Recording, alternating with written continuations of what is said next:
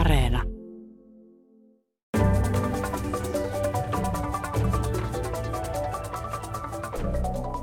Kun taloudesta on tullut ase valtioiden välisessä kamppailussa, niin miten EU selviytyy näissä taistoissa? Ja jos joku osapuoli ei pysty säilyttämään asemaansa kaupan ja yritystoiminnan avulla, niin miten iso riski silloin on, että se haluaakin säilyttää asemansa ja turvata etunsa perinteisin sotilaallisin keinoin? Ohjelmanjohtaja Mikael Wigell ulkopoliittisesta instituutista on puhunut käsitteestä geoekonomiset riskit, joita nykyään on. Mutta mitä nämä geoekonomiset riskit ovat? Mikael Wigell. No ensinnäkin voidaan sanoa, että geoekonomiset riskit liittyvät siihen, kuinka suurvaltapolitiikkaa tänä päivänä tehdään taloutta hyväksi käyttämällä. Eli tässä on iso ero kylmään sotaan, jolloin aseellinen valta ja aseelliset menetelmät olivat tavallaan niin kuin suurvaltapolitiikan keskiössä. Ero on myös iso siihen kylmän sodan jälkeisen aikaan, jolloin globaali talous ja nämä keskinäiset talousriippuvuudet nähtiin tällaisena kaikkia hyödyttävänä rakenteena ja kansainvälistä yhteistyötä pönkittävänä tekijänä, niin tänä päivänä taloudesta on tullut strateginen ase. Ja niinpä näissä taloudellisissa keskinäisriippuvuuksissa piilee riskejä, ja näitä me kutsutaan nyt sitten geoekonomisiksi riskeiksi, eli riskit liittyvät siihen, kuinka meidän taloudellista riippuvuuttamme jostakin ulkoisesta valtiosta voidaan käyttää tämän ulkoisen valtion toimesta vaikuttaakseen meihin ja kaventamaan meidän taloudellista ja poliittista liikkumatilaa. Eli tämä on se taloudellinen valtapolitiikka, jonka me tavallaan nyt nähdään kiihtyvän ja joka tietenkään itsessään ei ole mikään uusi asia. Sitä on käytetty jo antiikin aikoina, mutta nyt nähdään, että siitä on tulossa tällainen niin pääasiallinen valtapolitiikan muoto. Tarkoitatko se siis antiikina jostain, että kun tämä oli tämä sanonta, että ei ole niin korkeaa muuria, jota kultakuormaa kantava asia ei voisi ylittää, niin tämä on tämä sama juttu. Tämä on sama juttu. Tietenkin sanktiopolitiikkaakin käytettiin antiikin ajoilla, antiikin Ateenassa ja näin poispäin, ja käytettiin taloudellisia keinoja hyödykseen vaikuttaakseen muihin valtioihin, tai silloin se oli ehkä enemmän näiden kaupunkivaltioihin, mutta tavallaan nyt siitä on tullut hyvin, hyvin keskeinen väline tässä suurvaltakamppailussa. Ja tämä ehkä johtuen tästä ennennäkemättömästä niin kuin globaali verkostotaloudesta. Eli tämä meidän nykyaikainen globaali verkostotalous antaa siihen äärimmäisen hyvät puitteet. Kun sä sanot noin, että tämä käydään tämä taistelutalouden kautta, niin onko tämä ihan klassinen, että kun sanotaan, että sodat ei nykyään ei ole enää taloudellisesti kannattavia, nyt pyritäänkö tässä kuitenkin ennen kaikkea taloudellisiin etuihin tässä taloudellisessa sodankäynnissä, ja kysymys on keskimäärin aina vaan taloudellisen vallan ja taloudellisen voiman kasvattamisesta ja niin kuin talouden iloista tietenkin, tai siis hyvän talouden iloista. Niin kysymys ei ole pelkästään taloustavoitteista tai siitä, että tavoitetaan jotain talousetua, vaan kysymys on siitä, että käytetään talousmenetelmiä ajakseen omia laajoja strategisia tavoitteita. Eli valtiolla on aina omat kansalliset intressit, jotka ne pyrkivät turvaamaan ja sen oman liikkumatilansa ja kansainvälisen aseman. Sitä voidaan tehdä monin eri tavoin, monin eri keinoin. Talous on yksi keino turvata se oma kansainvälispoliittinen asema.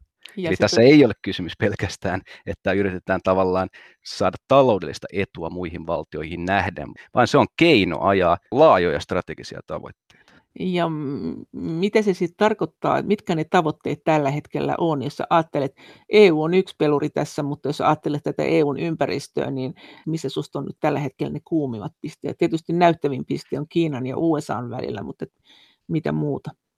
Kaikki valtiot pyrkivät turvaamaan sen oman asemansa ja liikkumatilansa, ja se on valtioiden perusmotiivi. Siinä ei ole mitään outoa. Mutta toiset valtiot tekevät sitä sitten ehkä hiukan aggressiivisemmin kuin toiset, riippuen erinäisistä syistä, historiasta, geostrategisesta asemasta ja niistä tavallaan kyvykkyysistä, joilla valtioilla on käytettävänä äänet. Eli joku Pohjois-Korea kokee oman asemansa uhatuksi, mutta sillä ei ole käytettävissä esimerkiksi taloudellisia keinoja oman asemansa turvaamiseen. Että mitä Pohjois-Korealla sen sijaan on aseellisia, disruptiivisia keinoja, se yrittää sitten turvata oman asemansa. Venäjä on vähän samantapainen tapaus, eli Venäjäkin on taloudellisesti aika heikko. Eli Venäjä nyt sitten yrittää kääntää sitä strategista peliä sille aseelliselle pelilaudalle, jossa Venäjä kokee itsensä vahvaksi, ja jos sillä on tavallaan suhteellinen etu. Mutta muiden kannalta Kiina, USA, EU, varsinkin EU, niin näillä on merkittävää taloudellista valtaa, ja ne pyrkivät sitten käyttää tätä taloudellista valtaa omien etujensa ajamiseksi, ja EUhan ei ole mikään merkittävä aseellinen toimija, eli geopoliittinen toimija, sillä ei ole omaa armeijaa, saati merkittäviä aseellisia kyvykkyyksiä, eli sen sijaan EU on varsin merkittävä taloudellinen toimija valtavalla markkinavoimallaan, eli periaatteessa tällainen taloudellinen valtapolitiikka ja geoekonominen suurvaltakamppailu voisi sopia aika hyvin EUlle. Ongelma tässä on se, että EU ei ole tottunut ajattelemaan taloudesta valtapoliittisesta näkökulmasta, sillä ei ole juurikaan ennestään niitä strategisia valmiuksia, joilla valjastetaan talous tällaiseen strategiseen valtakamppailuun, mutta tämä on nyt muuttumassa. Nyt puhutaan paljon EU niin sanotusta strategisesta autonomiasta, eli tällä tarkoitetaan just sitä, että EU nyt pyrkii luomaan puitteet sille, että ensinnäkin ei oltaisi niin riippuvaisia toisista valtioista, käytännössä siis Kiinasta ja USAsta, jotta estettäisi se, että Kiina ja USA voisi käyttää näitä EUn taloudellisia riippuvuuksia omaksi valtapoliittiseksi hyödykseen ja vaikuttaakseen EU:hun, esimerkiksi taloudellisilla sanktioilla tai muilla hienovaraisilla keinoilla, joita on myös paljon, mutta ehkä vaikeammin havaittavissa. EU pyrkii siis tavallaan vähentämään nyt näitä taloudellisia riippuvuuksia muista suurvalloista. Ja toiseksi EU pyrkii nyt myös luomaan omia uusia geoekonomisia työkaluja, joille se voi sitten itse myös tehokkaammin käydä tätä taloudellista valtakamppailua ja esimerkiksi uusia tavallaan vaikutusvälineitä, joilla EU pystyisi sitten paremmin ajamaan niitä omia strategisia intressejä. Eli siis tarkoitat sitä, että kun on sanottu, että kauppapolitiikka on EUn kruununjalokivi, ja ilmeisesti sillä on tarkoitettu sitä, että kauppapolitiikalla on saatu sujuvaa kauppapolitiikkaa aikaiseksi tai kauppaa, niin vaikka se onkin ollut niin sanottu kruununjalokivi, niin samaan aikaanhan on koko ajan kritisoitu sitä, että esimerkiksi EU ei ole ottanut kauppapolitiikassa huomioon vaikka kehitysmaiden olosuhteita tai ympäristöasioita, ja nyt on sanottu, että nyt se rupeaa ottamaan. Mutta sä oot sitä mieltä, että vaikka tästä kruununjalokivipuheesta huolimatta, niin EU ei olekaan ollut oikeastaan taitava kauppapolitiikan osaaja, koska se on käyttänyt sitä vaan tämmöiseen niin kuin yleiseen vapaakauppameininkiin. Niin, siis jos mietitään näitä EUn kauppasopimuksia, joita EUlla on paljon, niin EU on aikaisemmin solminut näitä kauppasopimuksiaan aika puhtaasti talouskasvun näkökulmaa noudattaen. Ja tässä se on EU tietysti ollut aika taitava. Sillä ollaan saatu talouskasvua aikaiseksi ja vapaakauppaa aikaiseksi. Mutta nyt tässä uudessa tilanteessa, niin nyt pyritään myös EU:ssa siihen, että näitä kauppasopimuksia voisi myös valjastaa EU:n poliittis-strategisiin tavoitteisiin. Eli vaaditaan esimerkiksi ihmisoikeuksien noudattamista tai sidotaan näiden kauppasopimusten kautta muita maita EU:n poliittisiin tavoitteisiin myös. Eli EU siis tavallaan pyrkii luomaan sen oman vaikutuspiirinsä näiden kauppasopimusten avulla ehkä vastaisuudessa ja estämään näin ollen näitä maita tavallaan luisumaan sinne Kiinan vaikutuspiiriin. Ja silloin joudutaan ehkä antamaan hiukan periksi näistä taloudellisista kasvutavoitteista ja sitä taloudellisesta ajattelusta. Silloin joudutaan niin kuin antamaan taloudellisia porkkanoita näille toisille maille hiukan, jotta he sitten sitovat itsensä näihin EU:n myös poliittisiin tavoitteisiin ja tulevat tähän EU-vaikutuspiiriin. Mutta sä näet EUn tämmöisenä jaloustoimijana, että muut ne vaan etsii strategisia etujaan ja on itsekkäitä, mutta EU nyt sitten oppii käyttämään hyvyyden aseena tätä kauppapolitiikkaa. Eikä se ihan näin voi olla. EUlla perinteisesti on ajatellut kauppapolitiikkaa ja kansainvälistä taloutta hyvin paljon sellaisesta liberaalista vapaakauppanäkökulmasta, jossa ollaan ajateltu, että kauppa, talous, business on kaikkia hyödyttävää toimintaa ja että se pönkittää yhteistyötä ja että siinä ei ole mitään tavallaan uhkakuvia. Mutta ehkä pari vuotta sitten herättiin ehkä enemmän siihen ajatukseen, ehkä Trumpin aikakaudella varsinkin, kun ruvettiin näkemään, että nämä riippuvuudet USAsta saattavat olla haavoittuvuuksia siinä mielessä, että Trump käytti paljon sanktiopolitiikkaa. Herättiin myös siihen, kuinka yhteistyö Kiinan kanssa ei ehkä kaikilta osin ole sitä pelkästään kysymys kauppayhteistyöstä, vaan että Kiina ajaa siinä myös omia strategisia tavoitteitaan ja pyrkii tekemään EU:n Euroopan maita riippuvaiseksi itsestään ja siinä tavallaan kaventaa sitä niitä Euroopan maiden liikkumatilaa ja EUn liikkumatilaa, myös poliittista suvereniteettia. Tähän ollaan nyt herätty EU:ssa selvästi viime vuosina ja siten pyritty luomaan niitä uusia välineitä ja instituutioita, jotta EU pystyisi käyttäytymään strategisimmin myös näissä kauppaneuvotteluissa ja kansainvälisessä taloudessa. Pystyisi käyttämään itsekin näitä talousvälineitä vaikuttaakseen muihin strategisesti. Mutta sä oot siis sitä mieltä, että me ei yksin omaan puolustauduta näitä vaikutusyrityksiä vastaan. Nythän kuitenkin esimerkiksi huoltovarmuuteen on herätty ihan toisella lailla. Siitä puhutaan EU:ssa ilmeisesti. Eikö näin ole paljon enemmän kuin ennen riippuvuudesta ja muusta, siis lääketoimitusten riippuvuudesta ja muusta. Siis me emme voi olla maanosa, joka ei tee itse lääkkeitään. Mutta sä oot siis sitä mieltä, että me ollaan myös ehkä hyökkäämässä. Me ollaan myös miettimässä sitä, että miten muut on meistä riippuvaisia. Ollaanko me tekemässä jotain strategisia liikkeitä, näet sä? Jotain että hahaa, että kun me tehdään tämä, niin me pystytään vääntämään Kiinaa tai Venäjää tai jopa USAta. Siis yleishuomenna voidaan ehkä todeta, että sikäli kun EU nyt pystyy vahvistamaan sitä omaa geoekonomista toimijuuttaan, niitä omia valmiuksia käydä tätä taloudellista valtakamppailua. Se antaa sitten myös suojaa pienille valtioille, kuten Suomelle esimerkiksi, jotka muuten olisivat vaarassa tavallaan joutua tämän geoekonomisen suurvaltakamppailun pelinappulaksi ja taistelukentäksi. Että kysymys on nyt siitä, että meidän täytyy hallita näitä meidän taloudellisia riippuvuuksia niin, että emme joudu liian riippuvaiseksi jostain yksittäisestä suurvallasta, joka voisi käyttää tätä riippuvuutta kaventaakseen meidän itsenäisyyttämme. Varsinkin sellaisista, joilla selvästi on intressejä, jotka ei välttämättä ole yhteneväiset meidän kansallisten intressimme kanssa, Venäjä, Kiina ja jossakin mielessä myös USA. Eli EU antaa tässä mielessä tärkeää taloudellista vipuvartta ja siinä on kysymys sekä suojata itseämme tästä taloudellisesta valtakamppailusta, mutta jotta EU pystyisi tehokkaasti toimimaan tässä taloudellisessa valtakamppailussa, niin EU pitää myös olla omia kyvykkyyksiä. Siinä taloussanktiot on tietenkin tärkeä väline.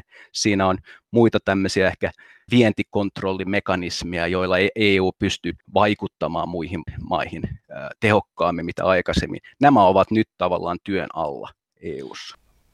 Niin, mutta nehän on aika surkeita, nehän on aika alkeellisia. Että jos me nyt vaan sitten, että no joo, me tässä nyt vähän rajataan kauppaa, mutta senhän kaikki muutkin voi tehdä. Mutta onko meillä mitään semmoista, mitä muut hirveänä haluaa, jota on vaan meillä? Tietysti meillä on iso markkina-alue, mutta ei se ole maailman ainoa. Niin onko meillä joku ihan niin kuin mielettömän hyvä juttu, millä me voidaan käydä sitä valtakamppailua? Et siinä vaiheessa, kun joku Kiina sanoo vaikka, että me ei välitetä, vaikka te kuinka haluatte ihmisoikeuksia, niin tietenkin meillä on nyt nämä hiilitullit tulossa, jotka ehkä osin toimii näin, mutta onko meillä joku kyvykkyys, mitä muut himoitsee meiltä? Tai tuote?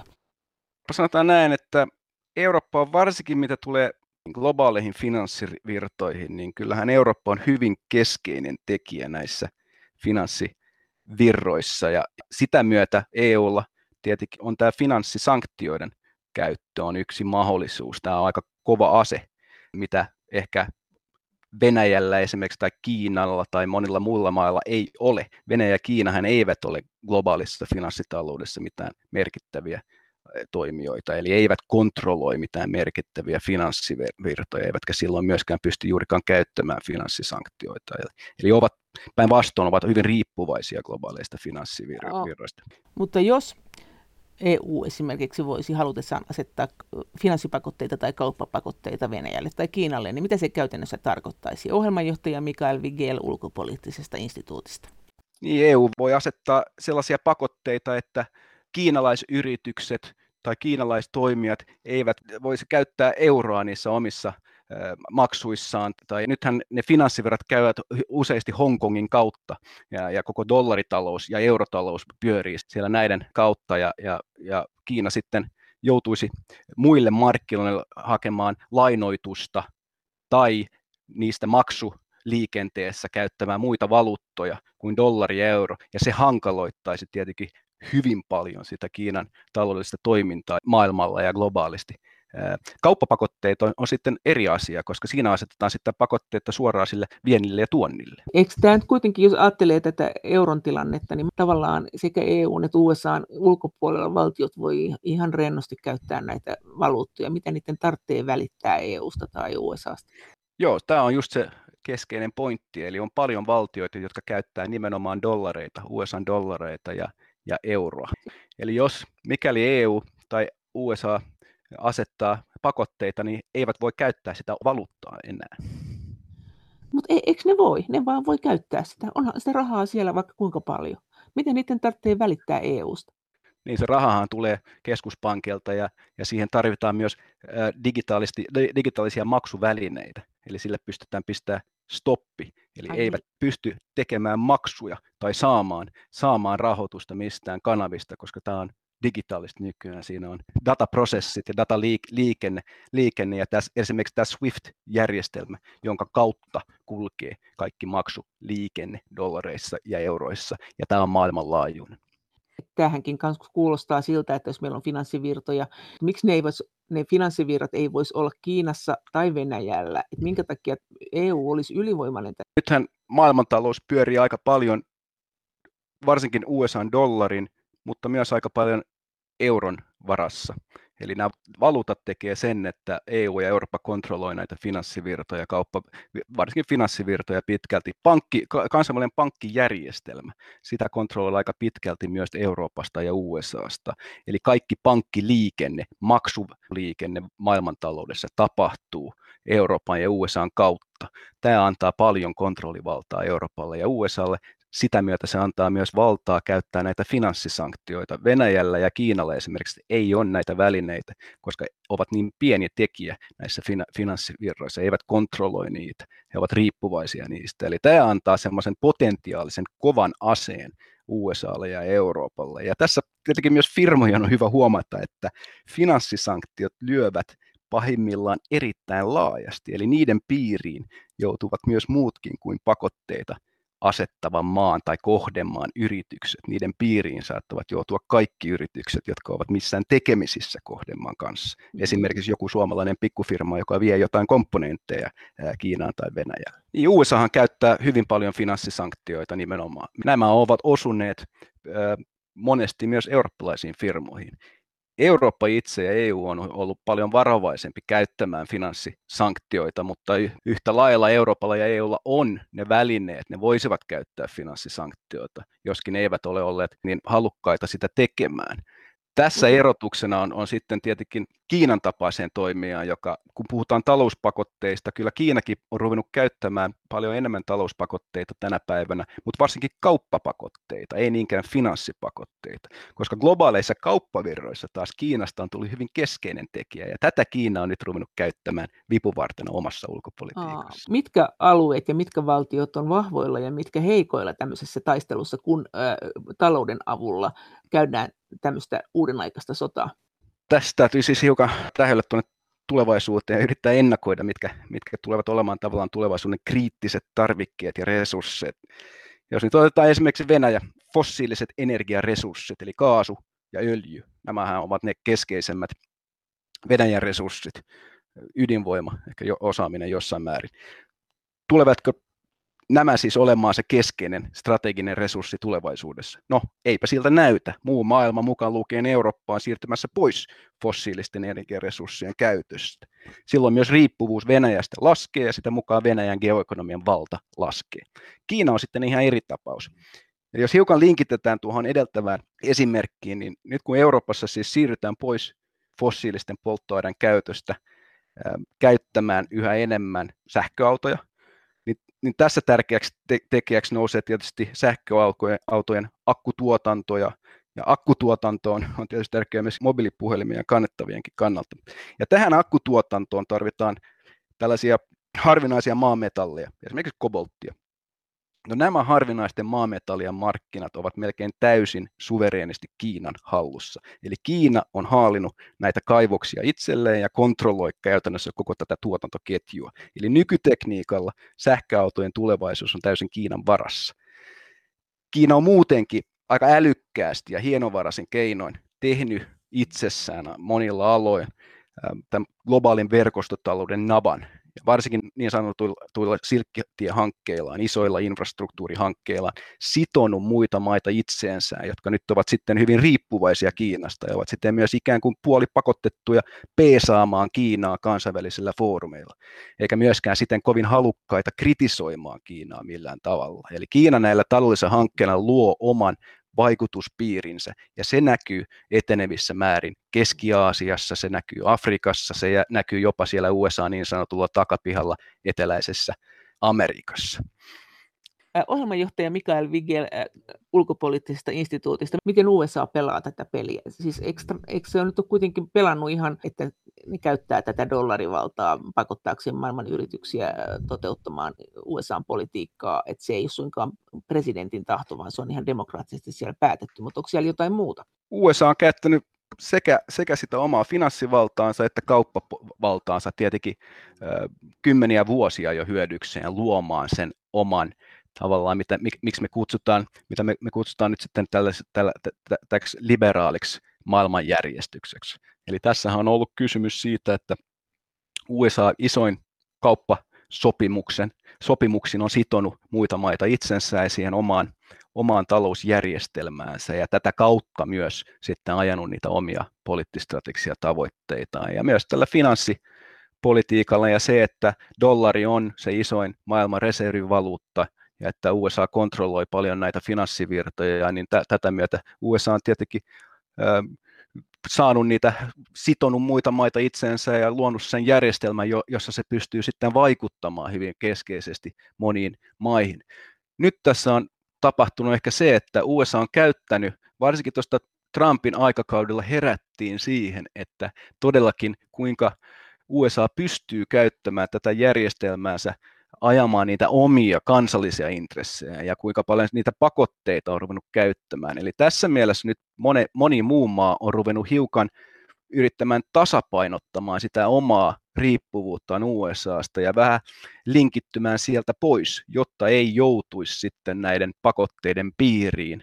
Tässä mielessä käydään nyt tällaista niin kuin strategista kamppailua tietenkin USA ja Kiinan välillä hyvin pitkälti siitä, että miten nämä isot vaikutuspiirit sitten muodostuvat tässä, ja Kiina yrittää omalla tahollaan luoda sitä omaa vaikutuspiiriänsä, ja USA on ehkä menettänyt jollakin tavalla tässä hiukan sitä omaa, koska tosiaan sitä on käytetty ehkä liian pitkälti näitä finanssia ja kauppapakotteita, jotka sitten on tavallaan herättänyt sitten muissa vähän tällaisia uhkakuvia, ja sitä myötä niin yritetään sitten vähän linkittyä pois USA:n taloudesta. Mutta onko se tilanne niin, että USA tavallaan alkoi tämän pelin ja EU katseli tyytyväisenä, että siellä ne liberaalit länsimäiset arvot kyllä nyt leviää USA:n avulla, kun se käyttää talouttaan tähän välineenä, ja vaikka jotakin kummallisia kaikuja kuuluu siitä, miten USA ollenkaan valtaansa käyttääkin, niin kuitenkin hyvin menee. Näinkö se meni? Siis alkoiko tämä näin? No kyllä näin voidaan sanoa, että EU on hiukan sivusta katsonut, kun USA on käyttänyt sitä omaa valtaansa tässä niin kuin geoekonomisessa mielessä, ja EU on sitten vähän ratsastanut tällä järjestelmällä, jolla sitten on tietenkin tätä myötä on luotu se vapaa kauppajärjestelmä ja globaali talous, josta EU on paljon hyötynyt, ja EU ei ehkä ole tarvinnut siinä mielessä pelata sitä strategista peliä. Trumpin aikakaudella sitten ehkä herättiin siihen, ja nyt Kiinan nousun myötä myös ja sen Kiinan aggressiivisemman politiikan myötä on herätty siihen, että EUkin pitää kyetä omin päin ajamaan niitä omia intressejä ja myös talouden avuin. Mutta siis mitä kiusauksia EUlla on? Miten moraalisia ongelmia tässä tulee? Et jos halutaan pelata tätä peliä, niin kyllähän tässä nyt varmaan voi kuvitella, että tässä tulee tehtyä kaiken näköistä vähän epäreilua helpostikin. Vai onko se näin? Niin, totta kai. Tähän EU on ajatellut itsensä semmoisena niin kuin enemmänkin normatiivisena, moraalisena pelurina, liberaalina valtana. Nyt reaalipolitiikka niin sanotusti tulee enemmän tämän myös talouspolitiikan piiriin, ja ruvetaan sitten ajattelemaan enemmän strategisesti, ja silloin tietenkin tämmöiset kiusaus on käyttää myös esimerkiksi ihmisoikeuksia, tuodaan kauppaneuvottelujen piiriin, jossa ehkä tavoite sinänsä ei ole ajaa ihmisoikeuksia sinänsä, vaan se on väline siihen, että EU saa omat intressinsä läpi jossakin. Että tämä on se kiusais ja vaara tietenkin, että näitä yleviä tavoitteita sitten valjastetaan vähemmän ylevien tavoitteiden ajamiseksi. Mites USA on? Niin miten se on käyttänyt tätä taloudellista valtaansa siten, että siitä on ollut hankalia seurauksia niille kohdemaille, vaikka se on tavallaan puettu sellaiseen kaapuun, että se ollaan hyvän asialla? No ehkä voidaan ottaa nämä Kuuban pitkäaikaiset talouspakotteet ja tämä taloussaarto, mikä USAlla on Kuuba kohta ollut jo 50 vuotta. Eli siinähän ollaan käytetty tällaista retoriikkaa siitä, että Kuuba näillä tavoin yritetään käännyttää demokratiaksi ja että Kuuba ottaisi ihmisoikeudet huomioon. Ja näin ollen USA on sitten asettanut talouspakotteita Kuuballe, mutta ehkä perimmäinen kysymys ei ollut siitä, varsinkin kun ne eivät ole toimineet 50 vuoteen, vaan siinä on ehkä enemmänkin sitten ollut kysymys USA:n sisäpolitiikasta ja siitä, että tietyt ryhmät USA:ssa on näin kalasteltu heidän ääniään ja ehkä jos oltaisiin haluttu todellakin muuttaa Kuubaa demokraattisempaan suuntaan, niin ehkä olisi ollut parempi kuitenkin yrittää lähentyä Kuuban kanssa ja tehdä yhteistyötä. Sitähän vähän yritettiin tuossa Obaman aikakaudella ja siitä olikin jo jotain hyviä vaikutuksia. Nähtiin, että Kuuba ehkä lähti vähän sille tielle kuitenkin, jolle ehkä haluttaisi Kuuban menevän, mutta sitten Trump tuli ja taas asetti uusia kovempia talouspakotteita Kuuballe ja kehitys sitten kääntyy taas huonompaan suuntaan. Eli tämä on tietenkin yksi esimerkki siitä, miten retorinen taso on ehkä vähän eri kuin se reaalipolitiikan taso sitten loppujen lopuksi. Miten vaarallista se on, jos esimerkiksi ajatellaan vaikka Venäjää, että siellä jos se öljyriippuvuus tai energiariippuvuus, mitä esimerkiksi, tai missä EU on ollut Venäjään nähden, niin jos se heikkinee, jos tulee uusia energiamuotoja, niin onko siinä se vaara, että jotkut maat, jotka on käyttänyt tavoitteittensa saavuttamiseksi taloudellista valtaa, niin sitten ne rupeaa käyttämään sotilaallista valtaa, jos se taloudellinen valta menee jostain syystä? Tämä on just se vaara, mikä on olemassa. Eli jos Venäjä nyt on saanut omia strategisian tavoitteitaan läpi sillä omalla energiageoekonomisella politiikallaan, niin jos tämä Venäjän geoekonomian valta vielä tästä heikkenee, eikä Venäjällä ole sellaisia taloudellisia keinoja, millä ajaa niitä omia strategisia, poliittistrategisia tavoitteitaan, niin Venäjällä jää sitten nämä sotilaalliset keinot ja se sotilaallinen valta, mikä Venäjällä kuitenkin on hyvin korkea. Ja tavallaan se vähän näkyy jo tuossa, tietenkin tuossa Ukrainan kriisissä ja Ukrainan tapauksessa, jossa ensin yritettiin käännyttää Ukraina siihen Venäjän puoleen antamalla tällaisia talousporkkonoita Ukrainalle ja Janukovic lähti siihen mukaan, mutta sitten tuli tämä Maidanin mielenosoitukset ja Venäjä ei saanutkaan Ukrainaa tavallaan siihen omaan vaikutuspiiriinsä näillä talouskeinoilla ja sitä myötä sitten kääntyi niihin aseellisiin keinoihin ja muutti tätä pelilautaa sille aseelliselle pelilaudalle, jossa se on hyvin vahvoilla, jossa silloin Venäjällä on tällainen suhteellinen etu varsinkin ehkä suhteessa Eurooppaan ja tässä on se vaara tietenkin, että Venäjän sitä myötä kun sen oma taloudellinen valta tässä vielä heikkenee, niin rupeaa enemmissä määrin käyttämään sitä muita keinoja, jotka ovat sitten Euroopan kannalta vaarallisempia kuitenkin ja luovat yhä vaarallisempia uhkakuvia. Ja tässä mielessä tietenkin tämä on hiukan ongelmallinen kehitys, tämä Venäjän huono talouskehitys.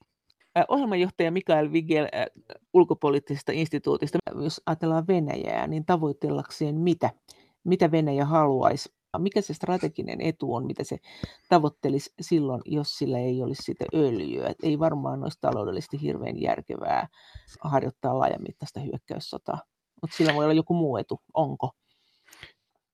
Venäjä näkee itsensä ainakin alueellisena suurvaltana, mutta ehkä peräti globaalina suurvaltana. Ja Venäjä haluaa luoda se oma vaikutuspiirinsä sinne rajoilleen ja myös pitää Eurooppaa tietyssä mielessä heikkona, koska se näkee Euroopan uhkana itselleen. Venäjä näkee varsinkin demokratian ideana uhkana itselleen, koska Venäjä on autoritäärinen regiimi, jolle demokratia on sikäli uhka. Eli Venäjän intressissä on saada se kuva Euroopan demokraattisesta järjestelmästä, että se olisi heikko, jotta ei sitten sen omat venäläiset kansalaiset näkisi demokratiassa semmoisena hyvänä ideana, jota olisi tavoitettavissa ja sitä myötä sitten kaataa se nykyinen regiimi siellä. Eli Venäjällä on tällaiset intressit, jotka ovat hyvin vastakkaiset Euroopan kanssa, ja jotka se sitten, kuten kaikki valtiot ja varsinkin suurvallat, ajavat sitten näitä omia intressejään eri keinoin, niillä keinoilla, jotka se kokee, että sillä on se suhteellinen etu. Onko se peli loppujen lopuksi kuitenkin se, että se on se sisäpoliittinen, valtapoliittinen peli, jonka takia tätä sekä sotaa että taloudellista sotaa käydään, että se on se valtataistelu siellä valtion sisällä? Jos on kuitenkin näin, että sitä voidaan sitä taistelua käydä talouden aseen tai sit sotilaallisesti, nehän tavallaan ristiriitaisia keskenään, koska se sota on kuitenkin aika kallista. Ja kuitenkin sä sanot, että nämä on kuitenkin ihan vaihtoehtoja. Niin, jokaisella valtiolla on ne omat kansalliset intressit, mutta jokaisella hallituksellakin on omat intressinsä. Ja ehkä ne eivät aina ole yhteneväiset. Eli Venäjällä on nyt hallinto, jolla on se oma intressissä pysyä vallassa, ja se tekee kaikkeensa pysyäkseen vallassa.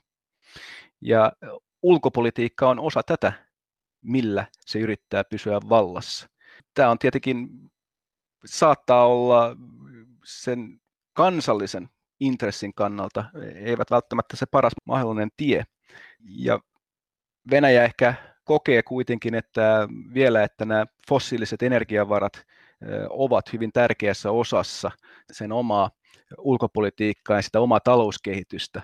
Totta kai Venäjälläkin on hankkeita, joissa pyritään sitten luomaan muita taloussektoreita, jotka toimisivat vetureina Venäjälle, mutta vielä niitä ei ole ilmaantunut hirveästi. Eli ne ovat nämä kaasuöljyä, jossain määrin ydinvoima, joka toimii tavallaan Venäjän talouden moottorina, ja jotka sitten luovat myös sitä tilaa Venäjän ulkopolitiikassa käyttää talouskeinoja, mutta sitä myötä, kun muu maailma siirtyy pois näistä fossiilisten energian käytöstä, niin tämä vipuvarsi heikkenee Venäjällä, ja se luo sitten ehkä tietynlaisen valtapoliittisen keinotyhjön Venäjälle, joka sitten täytyisi täydentää jollakin muulla, ja pitkällä aikavälillä, kun miettii, niin totta kai se sotilasvaltakin heikkenee sitä myötä, että talousvalta heikkenee, että siinä määrin ne ovat yhteyksissä toisiin, että tarvitaan sitä talousvaltaa, jotta pystytään ylläpitämään sotilaallisia kyvykkyyksiä, mutta se on sitten pidemmän aikavälin prosessi.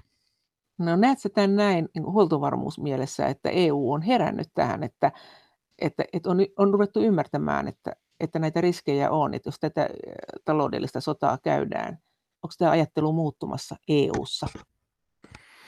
No EU:ssa nimenomaan on muuttunut ajattelu nyt siihen suuntaan, että ajatellaan enemmän nimenomaan huoltovarmuutta ja että luotaisiin sitä omaa tuotantoa, että ei oltaisi niin riippuvaisia muista maista, erityisesti noista muista suurvalloista, Venäjästä, Kiinasta, USAsta.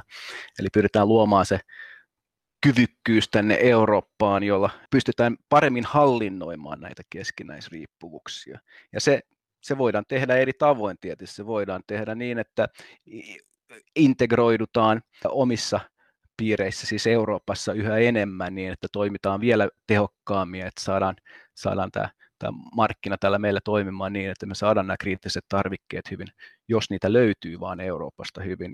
Ja myös niin, että integroidutaan ehkä muiden maiden kanssa, jossa löytyy tämmöisiä kriittisiä tarvikkeita, mitä Euroopassa tarvitaan myös niin, että jos niitä löytyy esimerkiksi Afrikasta tai jostain itäisestä Euroopasta tai latinalaisesta Amerikasta ja näin poispäin, että meillä olisi näitä kumppanuuksia, jotta me saadaan sinne niitä kriittisiä tarvikkeita.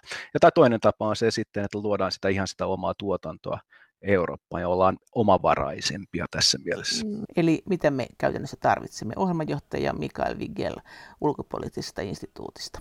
tullaan näihin kriittisiin maanmetalleihin. Nythän meidän koko strategia, kun siirrytään pois fossiilisista energioista, niin perustuu siihen, että käytettäisiin ehkä sähköautoilu perustuu näihin akkumetalleihin, ja niitähän ei hirveästi Euroopassa ole.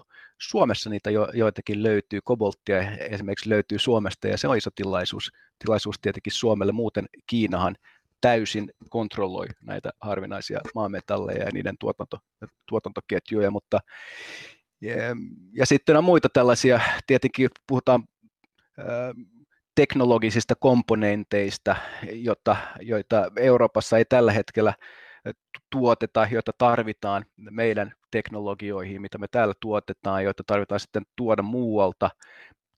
Tällainen tuotanto, niin se kestää oman aikansa laittaa pystyyn Euroopassa. Mä näen paljon merkkejä, että sitä yritetään ja siihen luodaan nyt uusia strategioita ja uusia politiikkavälineitä, jotta pystytään tukemaan paremmin tällaista tuotantoa, varsinkin teknologian sektorilla. Ja kyllä sitä tapahtuu EU:ssa tällä hetkellä, mutta sitä ei luoda tyhjästä noin vaan ja nopealla aikataululla. Siihen menee sitten jokunen vuosi. Mutta tuleeko tässä EUn sisälläkin kilpailu, mikä nähtiin tässä koronan aikana, että kyllä sitten valtiot vaan piti kiinni omista sairaalatarvikkeista tosi tiukasti. Tuleeko tähän joku muutos? Luuletko, että tullaan näitä riskejä miettimään laajemmin? Mä näkisin, että nämä geografiset riskit, ne on viime aikoina lisääntyneet parista syystä. Ja ensinnäkin on tämä talouden yhä kiihtyvä turvallistaminen. Eli sikäli kun valtioista ovat tulleet yhä huolestuneempia niistä omista riippuvuuksistaan, toisista valtioista ja globaalista verkostotaloudesta, niin ne pyrkivät rajaamaan yhä useampia talouden sektoreita ulos tästä vapaan markkinatalouden piiristä.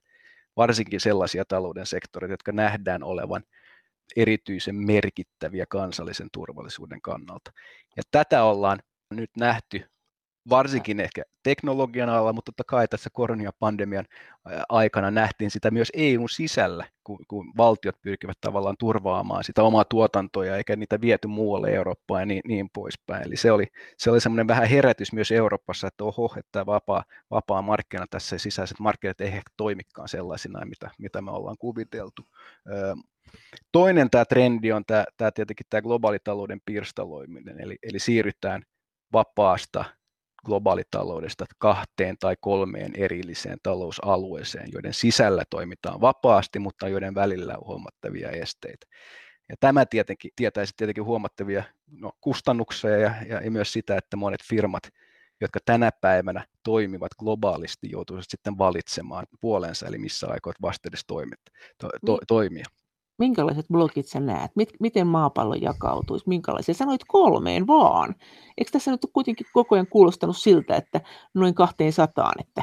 Niin, nythän ehkä nähdään pikemminkin, että se globaalitalous on jakautumassa 2 eri blokkiin, eli semmoiseen Kiina-vetoiseen blokkiin ja sitten semmoiseen USA-vetoiseen blokkiin, mutta ehkä mä näen tässä kuitenkin, että Eurooppa olisi sitten mahdollisesti semmoinen 3. blokki, joka sitten toimisi omana semmoisella, niin kuin, meillä on nämä sisäiset markkinat jo hyvin toiminnassa täällä, mutta nythän paljon on tässä strategisessa autonomiakeskustelussa myös kysymys siitä, että pyritään hiukan irti siitä USA-taloudesta ja tekemään sitä omin päin. Eli tässä mielessä tämä pirstaloituminen saattaa mennä näin. Mä en usko, että pirstaloituu vielä pienempiin osiin, koska kyllä Kiina, EU, USA pyrkivät koko ajan myös sitomaan näitä toisia maita itseensä ja niillä on hyviä välineitä siihen. Mutta tämä on tietenkin huolestuttava piirre kaikkien firmojen kannalta, koska tässä joudutaan sitten ehkä semmoiseen tilanteeseen, jossa joudutaan valitsemaan puolensa. Eli ajatellaanpa nyt joku hissejä valmistava ja huoltava firma tai data- ja mobiiliverkkoja valmistava firma, tai jos oikein pahaksi menee joku globaali lentoyhtiö, joka joutuisi valitsemaan puolensa, missä toimii tai jopa missä ilmatilassa lentää johtuen tämmöisestä niin kuin taloussodasta. Mutta samalla tämä vaikuttaisi erittäin laajasti, että ei missään tapauksessa ainoastaan noihin isoihin kansainvälisiin yhtiöihin. Kaikki olemme tänä päivänä kansainvälisten standardien piirissä. Ajatellaanpa nyt esimerkiksi luottokorttejamme, joita voimme nyt käyttää globaalisti, tai kansainvälistä patenttijärjestelmää. Jos nämä standardit rupeavat hajoamaan pieniin osiin ja syntyy kilpailua siitä, kuka näitä standardeja oikein hallitsee, niin silloinhan tämä globaali verkostotalous hajoaa osin kaikki ne seuraukset. Jos sä nyt jakaisit sen tai pidät todennäköisenä, että nämä markkinat jakautuu tämmöisiin blokkeihin, jotka on keskittynyt USAan ja EUn ja Kiinan ympärille, niin miten sä sitten jaat? Miten käy latinalaisen Amerikan, miten käy Afrikaan, mihin menee Venäjä? Ja tässähän on nyt aika isoja tämmöisiä toimijoita, jotka on aika arvaamattomia ja näiden alueiden sisälläkin on niin kuin vetoa sinne ja tänne. Joo, varsinkin Kiinahan tietysti nyt pyrkii omilla näillä isoilla taloudellisilla hankkeilla ja investoinneilla luomaan näitä uusia liittolaisuuksia, varsinkin Keski-Aasiassa, Afrikassa ja Latinalaisessa Amerikassa.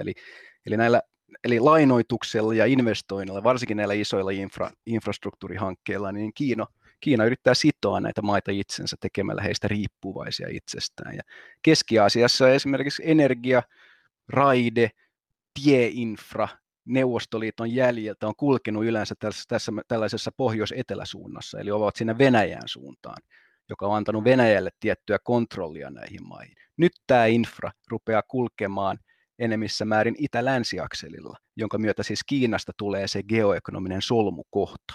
Sama nähdään tapahtuman tietyssä määrin Afrikassa ja jopa latinalaisessa Amerikassa. Ja sen myötä Eurooppa ja USA menettävät sitä oman ja Venäjä perinteisen etunsa näiden alueiden solmukohtana, ja sitä myös perinteiset poliittiset liittolaiset uhkaavat hiukan muuttua tässä ja heikentyä, ja Kiina on aika kova toimija tässä ja on selvästi niin kuin pitkään saanut toimia aika vapaasti ja hienovaraisesti ja sitten luoda näitä uusia riippuvuuksia ja sitä myötä liittolaisuuksia. Mut nyt ihan viimeisten 2 vuoden aikana ehkä vasta, varsinkin Euroopassa, niin ollaan herätty siihen, kuinka nämä voivat koitua, mitä Kiina tässä yrittää tehdä itse asiassa, tehdä itsestään se napa, se solmukohta, jolla se pystyy sitten kontrolloimaan hyvin laajoja alueita maailmassa, Afrikassa, Latinalaisessa Amerikassa. Mitä Kiina haluaa EU:lta konkreettisesti?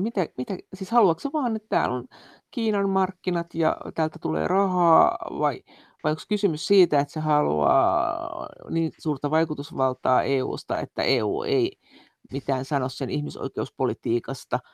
No, Eurooppa on tietenkin iso markkina Kiinalle, eli taloudellisessa mielessä tärkeä Kiinalle, mutta poliittisessa mielessä Eurooppa on hyvin tärkeä myös Kiinalle siinä mielessä, että Eurooppa tietenkin pitää näitä ihmisoikeuksia ja demokratiaa, kantaa näitä arvoja hyvin korkealla. Ja nämä ovat tietenkin arvoja, joita Kiina ei halua näkyvän paljon kansainvälisessä politiikassa. Ja Kiina pyrkii siten vaikuttamaan Eurooppaan siten, että ei kohtaisi tätä kritiikkiä ihmisoikeuksistaan ja demokratian puutteestaan, ja myös niin, että kansainvälisillä foorumeilla Euroopan ääni ei kuuluisi niin hyvin. Eli että muut maat, sanotaan Afrikassa ja Latinalaisessa Amerikassa, muualla Aasiassa, eivät sitten rupeaisi peesaamaan Eurooppaa, vaan pikemminkin peesaamaan Kiinaa, että Kiina pystyisi toimimaan, se Kiinan liikkumatila olisi mahdollisimman laaja ja vaikutusvaltainen, ja Euroopan tässä mielessä vaikutusvalta ja liikkumatila pienenisi. Onko se onnistunut siinä? Voidaan nähdä, että Kiina on onnistunut aika hyvin luomaan tämmöisiä myös ihan poliittisia liittolaisuuksia näille taloudellisin porkkanoin. Eli jotkut maathan jotka ovat aiemmin tunnustaneet Taiwanin esimerkiksi, niin ovat nyt sitten kääntyneet sinne Kiinan puoleen, eivätkä tunnusta sillä tavalla Taiwania enää. Tämähän on yksi tietenkin Kiinan intressi. Ollaan myös nähty, että monet maat Latinalaisessa Amerikassa, Afrikassa, Keski-Aasiassa, muuallakin Aasiassa on ruvennut enemmänkin myötäilemään Kiinan kantoja esimerkiksi YK:ssa tai muissa maailman kansainvälisillä foorumeilla. Eli siinä mielessä kyllä Kiina on pystynyt ajamaan niitä intressejä, mitä se yrittääkin, ja se näkyy selvästi, että monen kannat on muuttuneet, ja tätä kritiikkiä, sitä Kiinan niin näitä sisäisiä ihmisoikeuksiin liittyviin kysymyksiin, niin ehkä tietyllä tavoin joissakin kohdin on hiukan vähentynyt, kun puhutaan uiguureista, puhutaan Hongkongista, puhutaan Tibetistä ehkä, ja näissä kysymyksissä, niin tietyt maat ehkä ovat tässä ruvenneet hiukan varovaisimmiksi. ohjelmanjohtaja Mikael Wigell ulkopoliittisesta instituutista. Kun USA kuitenkin esimerkiksi finanssielämänsä kautta vaikuttaa eurooppalaisten yritysten toimintaan siten, että ne joutuu noudattamaan USA-pakotepolitiikkaa, muuten ei hyvä heilu USA-markkinoilla niille, niin eikö tässä ole kuitenkin jotain hyvin aggressiivista tai outoa, tai miksi USA ottaa tämmöisiä riskejä EUta vastaan? Tämähän on kuitenkin hirveän iso asia ja varmasti vaikuttaa väleihin. Niin, USAkaan ei ole yhtenäinen maa, eli siellä on eri intressit, jotka sitten taistelevat keskenään siitä, kuinka USA luo sen oman ulkopolitiikkansa ja kauppapolitiikkansa ja muutenkin sen ulkopoliittisen strategiansa. Eli siellä on tietyt ehkä talouden alat, jotka hyötyvät protektionismista. Eli että USA luo näitä esteitä sille kaupalle Euroopan kanssa ja siellä lobataan. Ne taloudelliset intressit lobbaa sitten USA:n hallintoa siellä. Sitten on toisenlaiset talousintressit USA:ssa, jotka hyötyvät siitä kaupasta ja Euroopan kanssa ja näistä tästä globaalista talousta enemmässä määrin, jotka eivät halua näitä esteitä. Ja tässä mielessä siinä käydään tietenkin tämmöistä sisäpoliittista kamppailua koko ajan USA:ssa, että mikä se linja sitten tulee olemaan. Trumpin aikakaudella tietenkin se linja muodostui niin, että laitettiin enemmän esteitä ja USA muuttui niin kuin isolationistisemmaksi, eli pyrki eristäytymään enemmissä määrin ja eikä nähnyt niissä liittolaisuuksia tässä transatlanttisessa linkissä Euroopan kanssa, nähnyt sellaista hyötyä, mitä aikaisemmin monet USA:n hallinnot ovat nähneet. Ja Trumpin aikakausi oli tässä mielessä hyvin aika poikkeuksellinen kuitenkin.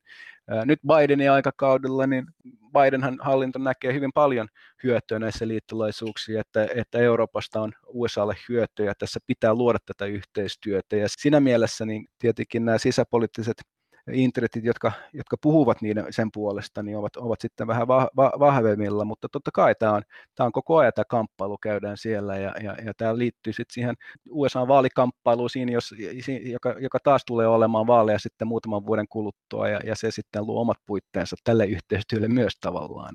Mutta entä arvot ja niiden vienti esimerkiksi USAsta muuhun maailmaan?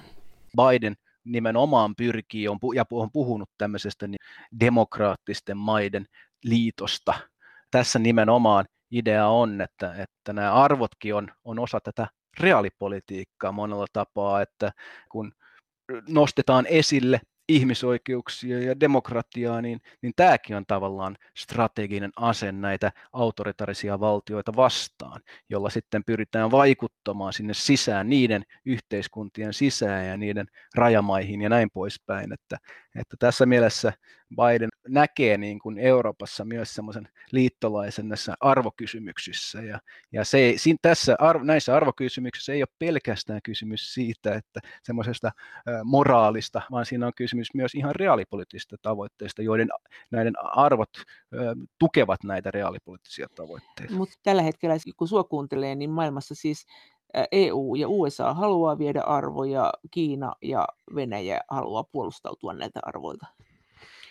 Kiina ja Venäjä haluaa puolustaa näitä ihmisoikeus- ja demokratia-arvoja vastaan, koska eivät koe niitä omakseen ja kokee niitä uhkakseen omille sillä pysyvyydelleen. Mutta tietenkin Venäjä ja Kiina jossakin määrin vie myös omia arvojaan, eli niitä, jotka eivät ole demokraattisia ihmisoikeus, ne vie niitä omia autoritaarisiaan tietyllä mielellä arvojaan. Ja tässä mielessä kysymys on myös nyt kansainvälisessä politiikassa nähdään vähän tämmöistä arvojen kamppailua. Haluaako Kiina todella ihan niin kuin arvomielessä viedä omia arvojaan esimerkiksi kehitysmaihin tai EU-hun, vai haluaako se viedä niitä siinä mielessä, että se helpottaisi sitä kauppaa ja taloutta ja bisnestä? Kiina tavallaan siinä omissa pyrkimyksissään haluaa pikemminkin viedä semmoista arvotyhjötä. Eli että Kiinalla itsellään olisi mahdollisimman paljon liikkumatilaa, että eivät arvot, jotkut demokraattiset tai ihmisoikeusarvot rajoittaisi sen toimintaa. Sikäli kun Afrikassa, taikka jopa Euroopassa tai Latinalaisessa Amerikassa tai muilla mailla, sikäli kun tämmöinen arvotyhjiö syntyy, niin se antaa Kiinalle sitten enemmän liikkumatilaa ja viedä niitä ajaa niitä omia intressejä. Siellä ei ole näitä arvoja sitten niin kuin rajoitteena. Et se on niin kuin näkisin, että on se Kiinan perintö. Kiina ei sinänsä vie omia arvoja sinänsä, vaan pikemmin yrittää luoda sitä arvotyhjöitä. Mikä tämä EUn tilanne tässä on? Että sä sanoit äsken, että meillä on se voima, että meillä on tämmöistä finanssivaltaa. Kuulostaa kyllä aika surkealta. Sitten kuitenkin puuttuu kaikenlaisia raaka-aineita. Ollaanko me tässä tulevaisuuden taistelussa kuinka heikoilla? Niin, EUlta puuttuu kyllä niin kuin näitä perinteisiä raaka-aineita. Tietysti energiavarannot on meillä jonkin verran tietysti. Liuskekaasua olisi kyllä, mutta se on ympäristön kannalta vähän hankala ottaa käyttöön. Öljyvaroja meillä ei pahemmin nyt enää ole, eli meiltä puuttuu kyllä paljon tämmöisiä perinteisiä strategisia varantoja ja raaka-aineita. Toisaalta EUlla tietenkin, jos ennakoidaan ja nähdään sinne tulevaisuuteen, yritetään nähdä sinne, että mitkä ne tarvikkeet on, jotka tulevat olemaan tärkeässä osassa tätä geoekonomista kamppailua. Totta kai EUlla on hyvin vahva teknologinen osaamo, teknologinen tuotanto. Meillä on hyvin paljon osaamista monilla teollisilla sektoreilla. Meillä on vesivarantoja. Meillä on kuitenkin aika paljon omaa maataloustuotantoa. Meillä ollaan siirrytty ja ollaan siirtymässä nopeasti uusiutuviin energiamuotoihin. Eli kyllähän EUlla on paljon semmoisia vahvuuksia, joilla se pystyy toimimaan omillaan ja pystyy myös vaikuttamaan muihin. Eli kyllä mä näkisin kuitenkin, että EU on ihan vahvoilla tällaisessa taloudellisessa valtakamppailussa. Mutta uskotko sä, että EU tulee sitten tulevaisuudessa luopumaan tästä liberaalista politiikastaan?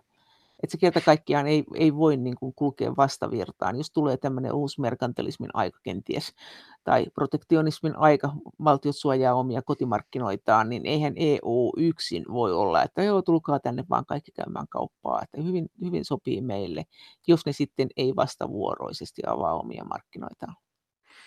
EUhan on hiukan luopunut jo siitä perinteisestä liberaalista talousajattelustaan. Kyllä me nähdään, että EU on kulkemassa siihen suuntaan, jossa ruvetaan strategisimmin katsomaan sitä taloutta ja miten sitä voidaan käyttää hyödykseen myös niin kuin ajakseen poliittisia intressejä.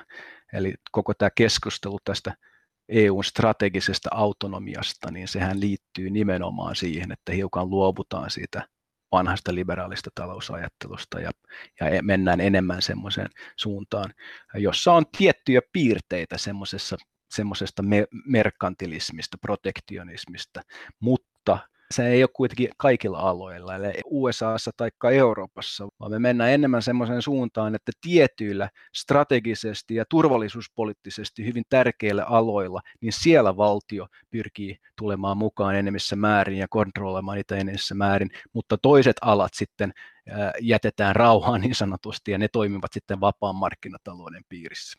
No minkä sä luulet, mikä vastavoima tulee loppujen lopuksi taas tämänkin aatteen murtamaan tämän, että yritystoiminnan kautta käydään tämmöistä jonkunnäköistä sotaa, taistelua maiden välillä.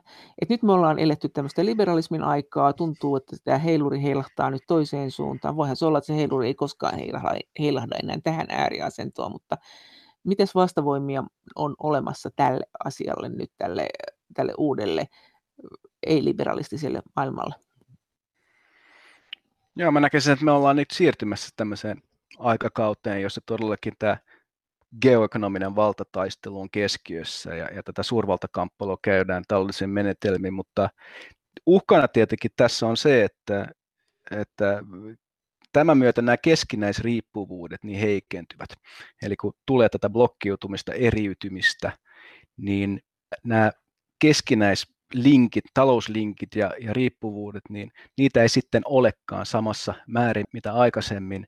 Ja tämän myötä on uhkana, että semmoinen perinteinenkin geopolitiikka palaa ja aseellinen politiikka, koska nythän nämä keskinäisriippuvuudet tavallaan kohottavat sitä kynnystä käyttää aseellista valtaa, koska me ollaan riippuvaisia toisistamme ja näissä keskinäisriippuvuuksissa sitten niin kuin talousmenetelmien käyttö strategisessa mielessä, niin se on tehokasta.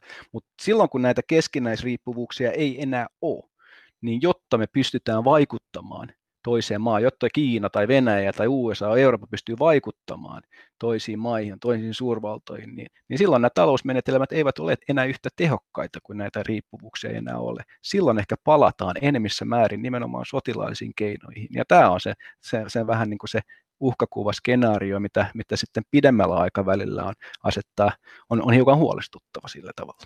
Näin sanoi ohjelmanjohtaja Mikael Wigell Ulkopoliittisesta instituutista. Kiitos teille kommenteista, kiitos viesteistä.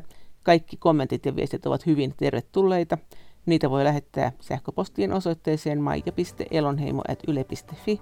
Ja sen lisäksi me voimme keskustella näistä asioista yhdessä Twitterissä aihetunnisteella Brysselin kone.